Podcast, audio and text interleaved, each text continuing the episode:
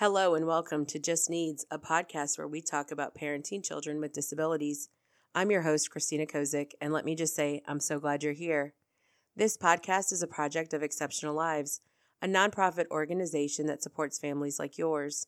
You can learn more about Exceptional Lives at our website, www.exceptionallives.org. This week's episode was a blog piece originally written by one of our team members, Nell Quest Curran. It's about her son O and her experience as his mom on a day when they had a medical emergency, and I'm really honored to share it with you. You know that feeling you get when your child is doing something unbelievably dangerous? For me, it's like a lightning bolt that runs from my feet to my throat. Time slows down, and I can hear my voice drop a register while I plead with my kid to rein it in because today is not a day for an ER visit. Sometimes it even works. My son O is five. He's a climbing, bouncing, sensory seeking, physically fearless fireball of an escape artist. He loves toy cars, and emergency vehicles are no exception. He can name dozens of types of fire trucks and police cars. And yes, there's really that many. His dislikes include noise, lights that he can't control, and being touched by strangers. So, navigating a 911 call to help my autistic child yeah, let's just say that was not on my parenting bucket list. Despite my best hopes and efforts, one night this past spring, the inevitable happened. I was making dinner less than 10 feet away when O hit his head, and he hit it hard on the edge of the granite table while he was doing something dangerous. There were shrieks, tears, and a lot of blood. Surprisingly, the 911 emergency situation I had always feared ended up being mostly an uneventful evening for my child. That's because we had patient, sensory aware first responders come to our aid. I still wouldn't choose to do it again, and I sincerely hope you never need these emergency tips for helping first responders care for your child with a disability. But in the unfortunate event that you also need 911 level emergency parenting hacks, here are five tips for you based on what worked for us. Tip one be willing to ask for help when you need it, even if it means you have less control. As parents, we all want to help ease our children's paths through the world. This can be particularly true for those of us parenting kids who have an especially difficult path. Sometimes that means we try to control as much as we can in any given situation, and that's okay. Planning ahead can be part of accommodating our children with disabilities. I admit, I also fear people in authority thinking I'm overreacting and I also have lots of anxiety around adults overriding my child's control over his own body. Now, none of those serve me well in a true emergency because with blood pouring from my kid's head, my first impulse was to handle things myself and avoid seeking outside help. In my brain, handling things at home meant my child would remain in the place where he already knew the people around him and he trusts them. In that case, that would have been a very bad idea. I am not a medical professional. Taking O to the hospital myself would have involved making an unqualified judgment call about how deep his wound went and whether it was impacting his brain, getting him dressed and loaded into a car seat while he was hurt, confused, overwhelmed, and bleeding, and then a bumpy, nervous ride with more guesswork about how he was doing. Then, once we got to the hospital, there's waiting in a loud, bright, busy hospital environment, and then repeating the same information about him many, many times to well intending professionals who are also stressed out and might not have time to take things at my child's preferred pace. None of that would have been a good idea for a child with a head injury and a neurological disability, nor for his scared, adrenaline rattled parent. And that's why 911 exists. Be realistic and use it when you need it. Tip number two communicate clearly, fully, and specifically with emergency personnel. Highlight your child's needs and differences so first responders can better help them. Anytime you call 911, they ask a lot of questions. Make sure to answer those first, but once they have the info they need, you have the opportunity to tell them about the patient that they are going to be trying to help. I told the 911 operator about O, highlighting his diagnosis, his sensory sensitivities, his communication differences, and the things that help him feel safe. When EMS arrived, I also emphasize that his pain responses are not always easy to read and that he is sensitive to noise and light, and that everyone would have a better outcome if they were gentle in how they approached him so that he didn't become even more overwhelmed. Armed with that information, The first responders knew exactly what they were walking into before they arrived. I didn't know that a sensory safe 911 experience was possible, but they achieved it. By sharing specifics, I helped them accommodate O's needs. They came into the neighborhood quietly with no sirens.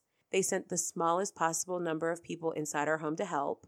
They chose specific personnel who are best trained and suited to help him. I communicated his needs clearly, and they went out of their way to meet them. Tip number three encourage emergency staff to speak directly to your child rather than talking to you about them.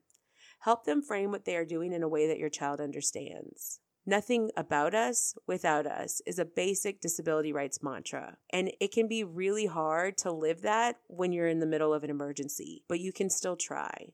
When your child needs emergency care, first responders will benefit from interacting directly with their patient.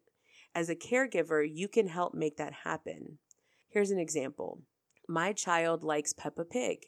Peppa Pig's pediatrician is Dr. Brown Bear. When the medics from the fire department and EMS showed up, we ask their names and we introduce them directly to O. This is Miss Michaela. This is Mr. Tyler. They are friends of Dr. Brown Bear. They came in a fire truck and an ambulance to help you.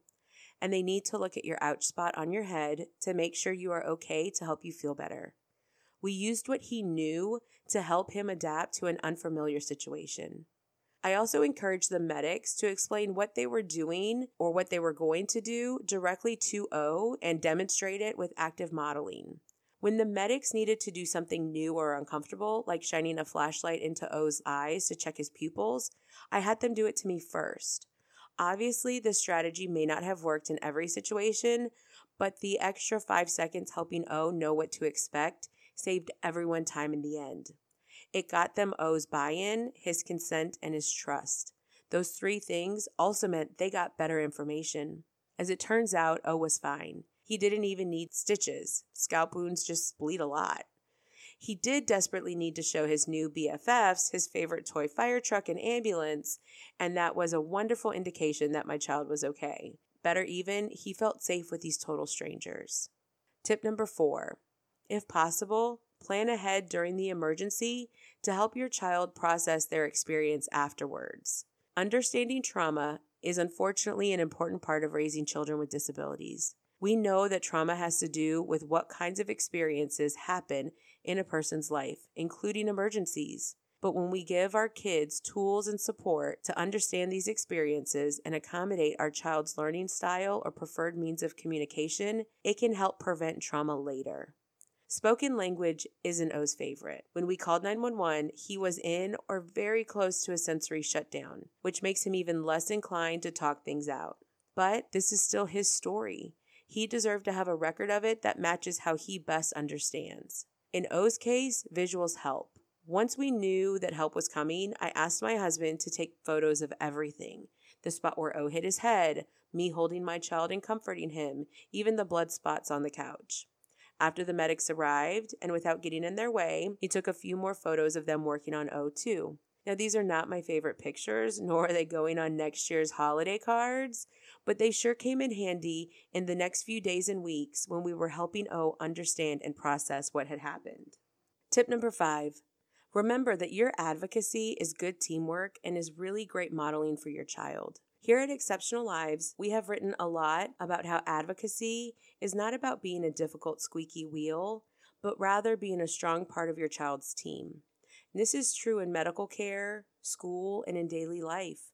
Your child knows themselves best, but as their caregiver, you're probably next in line, and that means you have something valuable to contribute. First responders are authorities and experts in providing emergency care but not in your child or their needs. Like any stranger, emergency personnel might have a difficult time interpreting your child's behavior with no context. They need to understand that behavior to accurately read how hurt your child is and what kinds of help your child needs. You don't want to get in their way during an emergency, but your advocacy isn't harmful and it is a key ingredient in helping your child feel safe and helping everyone work together. Emergencies are also moments when it's easy to feel like you have no control as a parent. At times like that, it can be helpful to reframe what you are experiencing as a hopefully rare opportunity, a chance to show your child that accommodations, dignity, and as much control of their own body space as possible are all things that they should be able to expect in these circumstances. Emergencies provide chances to walk the talk and to demonstrate that advocacy isn't a luxury and it doesn't go away even when we need to act quickly and decisively. I know that emergencies will happen, but trauma doesn't have to. I hope you never face an emergency where you need to call 911 for an ambulance to help your child with a disability. If you do, I hope these tips and tricks can help you more effectively navigate that difficult moment. This podcast was written by Nell Quest Curran and presented by me, Christina Kozik, for Exceptional Lives. You can subscribe and follow the podcast at our website, www.exceptionallives.org forward slash just needs podcast. Our website has blogs, guides, upcoming events, and a resource directory for Louisiana and Massachusetts. We'd love for you to follow us on Facebook and Instagram at Exceptional Lives. If you enjoyed this episode, please let us know by leaving a five star rating or review on Apple Podcasts or wherever you're listening.